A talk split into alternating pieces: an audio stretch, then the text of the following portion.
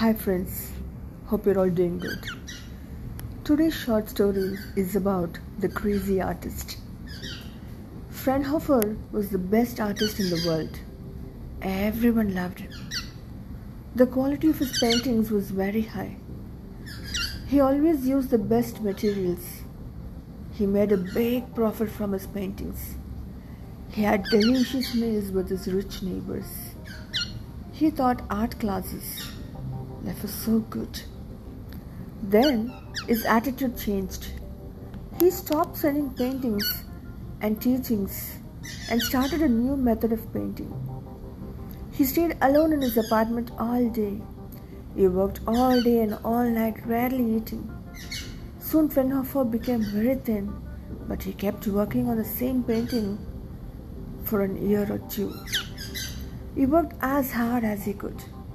Finally, he finished the painting.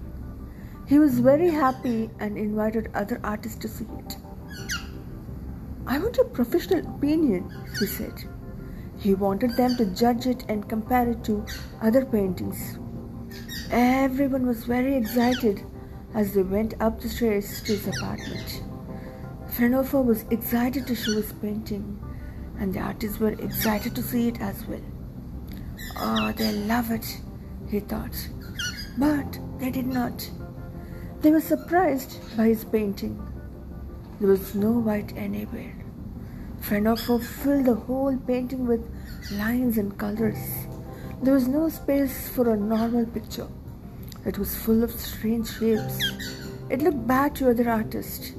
He used symbols and they didn't understand them. They thought it was terrible. Why did you paint this strange picture? Someone asked. They didn't understand its beauty. But after some time, many people began to like his painting. People wrote articles about it in magazines. They said it was his best work. They said it was his masterpiece. They loved his strange symbols. They loved his strange colors. Friend of his painting reminded everyone that just because something was new didn't mean that it was bad. We also help them to realize that sometimes it takes people a little time to understand things. Yes, we need to understand that it does take people a little time to understand great things, isn't it? And for more stories, please visit Diviyudan Kathekalam Vangan. Thank you.